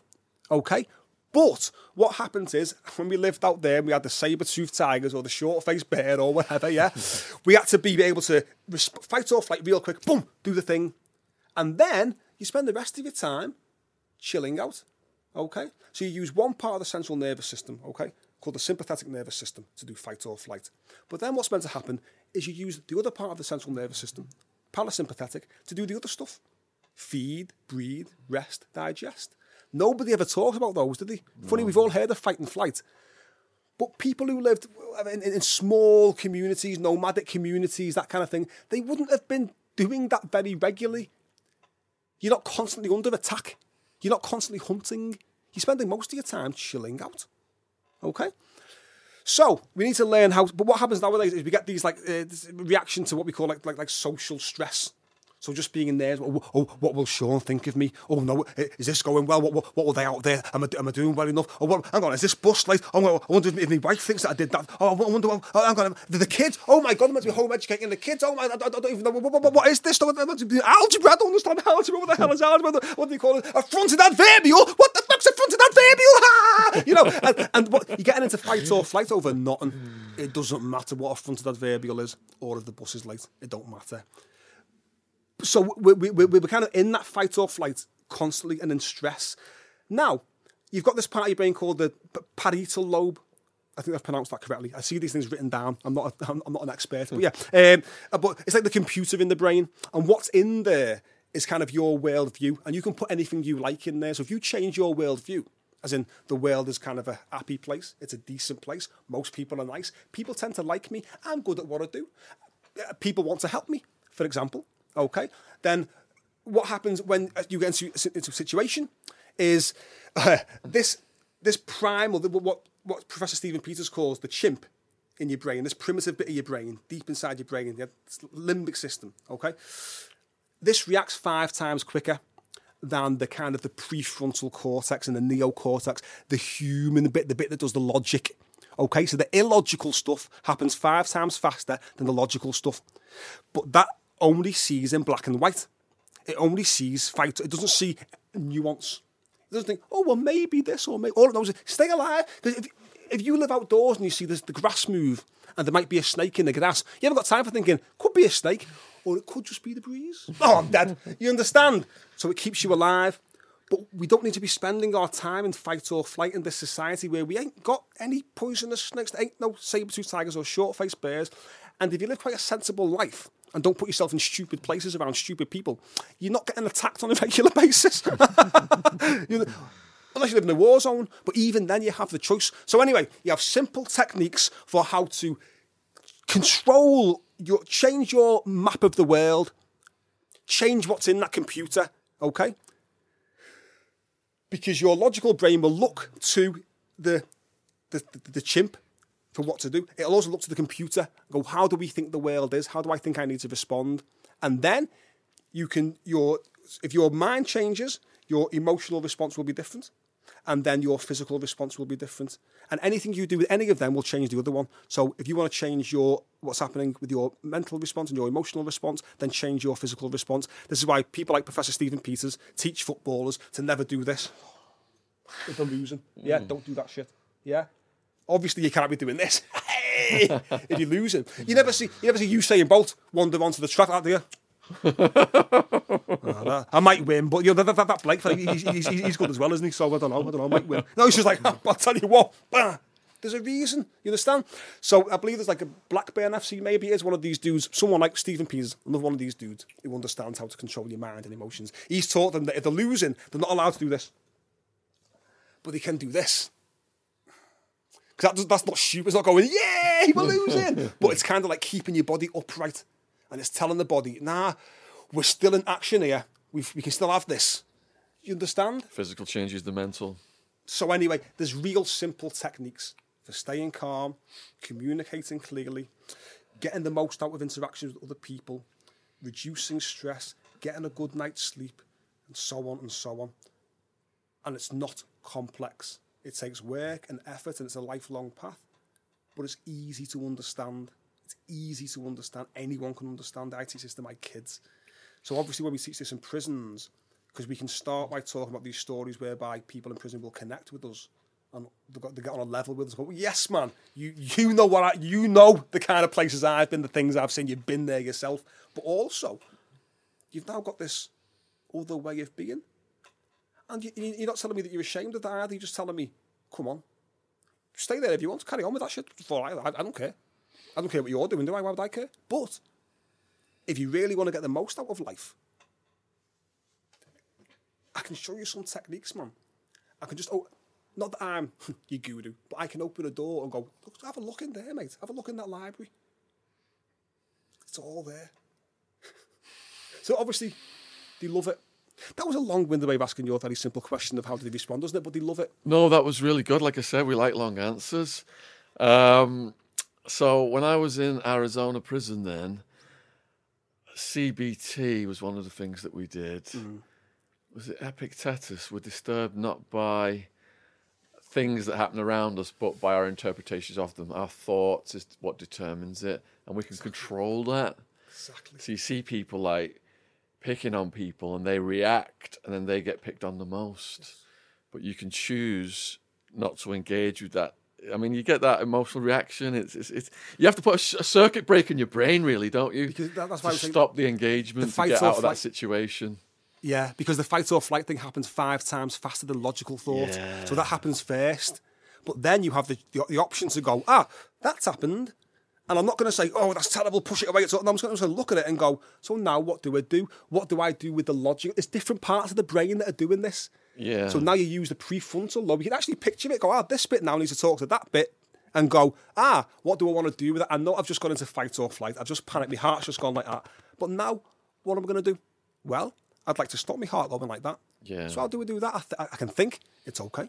It's all right. I can breathe deeply. If you do just one long breath, your heart will already be going slower. And you'll already feel, as I do now, Yeah. more yeah, relaxed. Yeah. It's like nerves is a real simple way to explain it. We all know how nervousness feels, but what's happening when you're nervous in your brain and in your hmm. body is the exact same thing as it's happening when you're excited. Hmm. So if you're nervous about doing an interview or going on stage, and plenty, this has been, has been tested over and over again in hmm. studies. Uh, if you just say to yourself, "I'm excited," "I'm excited," "I'm excited," and even just saying that, you can see my face like Yeah, just, just yeah. saying those words, "I'm excited." Yeah. makes you feel happy and excited, and now you're going to perform better.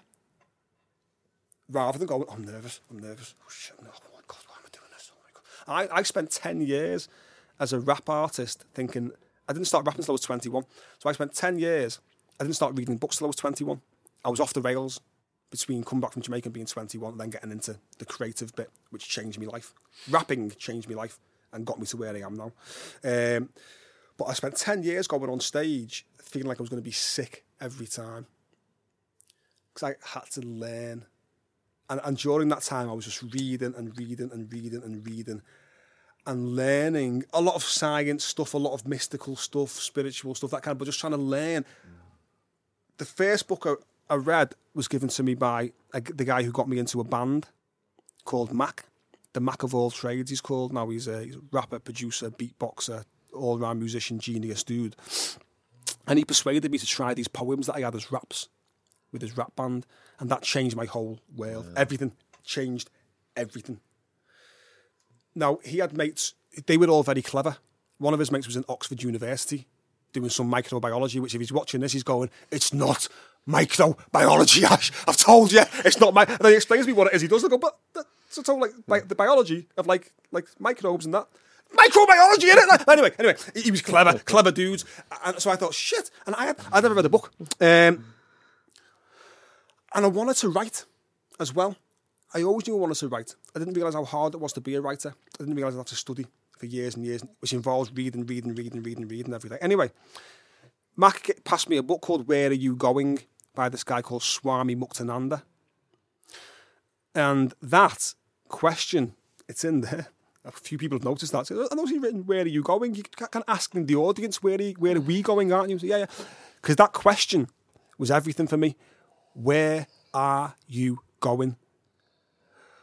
Which meant to me finding out where I was, which means finding out who I am and how I got to be who I am, which means understanding who we are as a society and how we got to be where we are, which means understanding who we are as human beings, which means what is the universe, which, which we, of which we are. The big questions made. in philosophy. Exactly. Yeah. So through all that study, I eventually got to a point whereby, and through doing the things over and over again as well, I got to a point whereby I now have got a lot of techniques I've taught myself from these books and seminars and courses and whatnot um, that we can share in a very simple way with people in prisons and help them to do the same for themselves and uh, the stories we could the, uh, anecdotes we could tell you about people who have never done a course in their lives never had a qualification never had a job who've been in and out of prison for decades decades drug addict, alcoholic for decades. Don't have anything to do with the kids and the grandkids. You know what I mean? Just cra- crazy lifestyle. Who suddenly, throughout the course of the Rise Up program, just go. Oh, Some of these guys, I know some of them, some of these guys will be watching this now, you know. And there's one guy, for example, um, he just stood up about session nine, and the whole time he was kind of like he looked like, you know, like inquisitive. He was like, like kind of what what what is going on here? And now they're doing poems, and now they're doing a bit of like drama, and now they're doing this this like sit here and close your eyes and breathe, and this what? I said what? But he kept coming back. You know, what what is this? And then one day he sat there doing this thing the way he does, like frowning, and then he just stood up. And you know what? I see what you're doing now. He said the penny's just dropped. I've just just this moment, I've just realised I don't want to be a weird guy who's in and out of prison all his life. I just want to be a dad and a granddad. And went, yeah.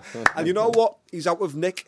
And just before the lockdown happened, uh, probation were training him to uh, to be a mentor for, for other, Wow. other fellas on probation. That's absolutely fantastic. That's it. So it's just it's, it's all it's all, his whole life turned around, and now he's you know he's talking to his kids and grandkids, and he's it's, and it's been a couple of years now. He's just on.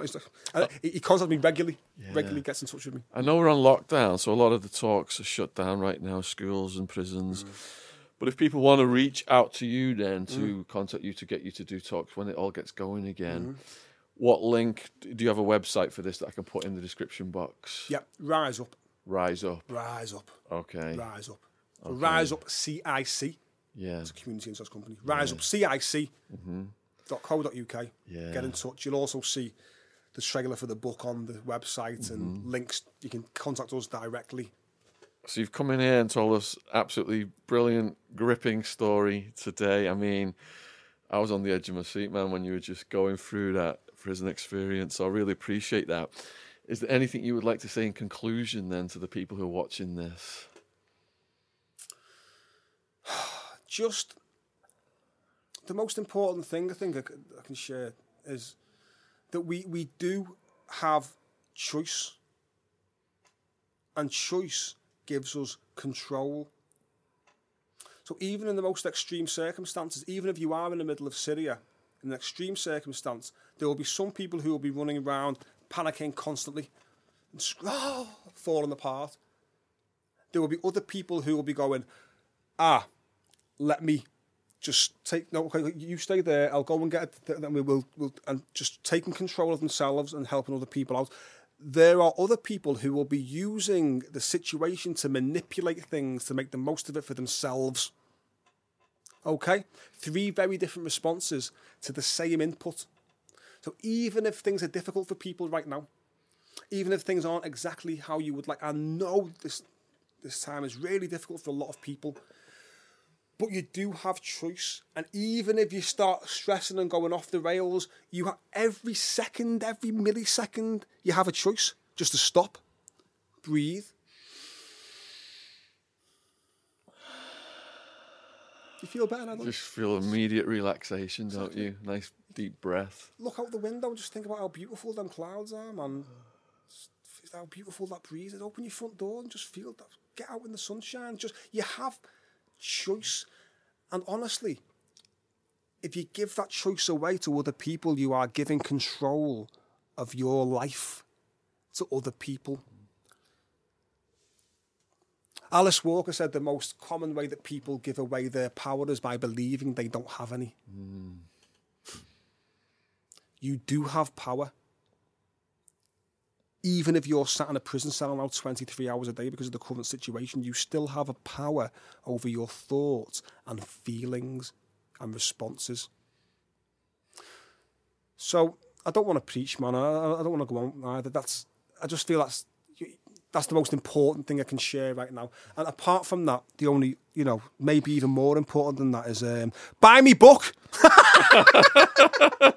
And watch his rap videos. Do you have a YouTube channel with your rap videos? No, no, no. No, I, I don't. I don't plug myself as a rapper. Um, Okay. I use rap now in these community settings. Yeah. So go in prisons, schools, whatever it is. I'll stick on the the, the, the, the Dre beat. It's always the still DRE beat. People love that beat, and I'll freestyle. I'll I'll take people's words that they give me, write them down, and I'll freestyle songs using Can you their bust words. out right now? No, can I what? Bust out some raps. Can I start some raps right now? Just an example. Oh, just an example. Oh God, you put me on the spot. Okay, yo. Oh, okay. Uh, I'll kick a freestyle around cause you know it's all good when I sit in Liverpool with your Shaun Attwood. A freestyle keep going, no one never stops. So go and buy my book, kid, you know it's called Locks. I'm doing this thing for my son and my daughter. When I'm on the mic, yes, I flow like water. Freestyle around, well, it always sounds cruel. I rule in the city and it's called Liverpool. L to the one or the L to the eight. They know my name and they say that I'm great. Keep on rocking, no, I'm never ever stopping cause I love what I do. They call it hip hopping. Whether in prison, whether in the schools, come along with my brain, it's my tools. Bring my energy to set your soul free. Teach you how to be the best you can be. Spread your wings and just fly free. And ain't nobody else that can rock it like me. So stop there. Is that okay? Man, absolutely brilliant. Arizona prison handshake bump. All right, so wow, this has been a masterclass today in storytelling combined with an important social message and life lessons. So please go down and support Ash's work. Those links are going to be down there. And if you know, if you want to come on the podcast, if you've got a story to tell, did you see how I was just on the edge of my seat as Ash just slowly took us, described how he went in there, the insects, you know, the bites, the layout of the cell, how who was looking at him, who was friendly, who was mean. This is classic storytelling at its finest. So if you want to come on, you've got to like be able to describe things in that level of detail and really take the viewer there no 10 second answers. You know, it was, you know, it's the, the cell stunk. People were mean. They got beat up. Da, da, da. It, we want you to really set the table, bring the viewer there with you, and take them on that journey over however many hours it takes. Yeah. So, absolutely fantastic. Um, I'm, I'm, I'm buzzing off hearing that. And um, huge thank you, you know, to all of the viewers. Please let us know in the comments what you thought about today's video huge thank you to all the new subscribers. Subscription logo is in the bottom corner of the screen. And huge thank you to all people who've gone down and clicked on our social links and our donation links and everything else that is in the description box. Can I say thank you to you? Yeah, yeah, of course. Thank you so much, Shaun, um, for the opportunity uh, to come and just talk about the things that we're doing and um, and to share this with, with your, you know, you, you've got a, a huge audience now, you know. Um, so and I, re- and I necessarily don't have that audience yet. Um, so I really appreciate the opportunity to come and uh, let people know about what we're doing. Um, Are you on Instagram and stuff like that? Oh yeah, so uh, on Instagram, I'm on Facebook as me, Ashley Nugent. But if you Yeah. go to Facebook, Twitter, and Instagram, I'm also on there as Locks. Okay. Send, Locks send book. us all those links and we're going to put them in as well. Yeah. Yeah, yeah. No, I'm putting all. I'm, I'm I'm getting lots of interviews and reviews and all that kind of stuff at the moment. So everything's always put up on the social media. Mm. Yeah, yeah, yeah. And yeah, check the trailer too. Check the trailer. uh, this channel started 12 years ago with me just telling my prison story. And then all these wonderful people came into my life and helped me who were, you know, more advanced in their journeys. And um, I started to help other guys, you know, being in prison. And then we branched out to ex cops, ex prison guards, uh, abuse, abuse victims, and people who, um, on the other side of, of crime, you know, the receiving end of it. So that is our mission, trying to just get people's stories out there. It resonates with the audience. You know, there's a lot of back and two things happen, and um, it helps people psychologically. It helped me definitely being able to tell my story and seeing all the love and support that comes in from it as well. And it reinforces that positive energy, just reinforces the entire journey and makes us want to just keep going down this path. And I'm the luckiest guy in the world because I get to just, my job is sitting here. Li- Hearing amazing stories like Don't, yours. don't we have the best job in the world? Yeah, Shaun? yeah, and, yeah, And, and, and every, again, everyone, we know we are all responsible for ourselves. But when we do that, Mm. when we make that change in ourselves, it's a ripple in the pond, isn't it? It resonates out. And Yeah. like you just said, you get the end up with this. All of a sudden, there's a whole new world out there, and you build this network of just beautiful, amazing, inspirational people, and it just keeps building. And now it seems like I've got a whole. like, To me, now the whole Mm. world is on it.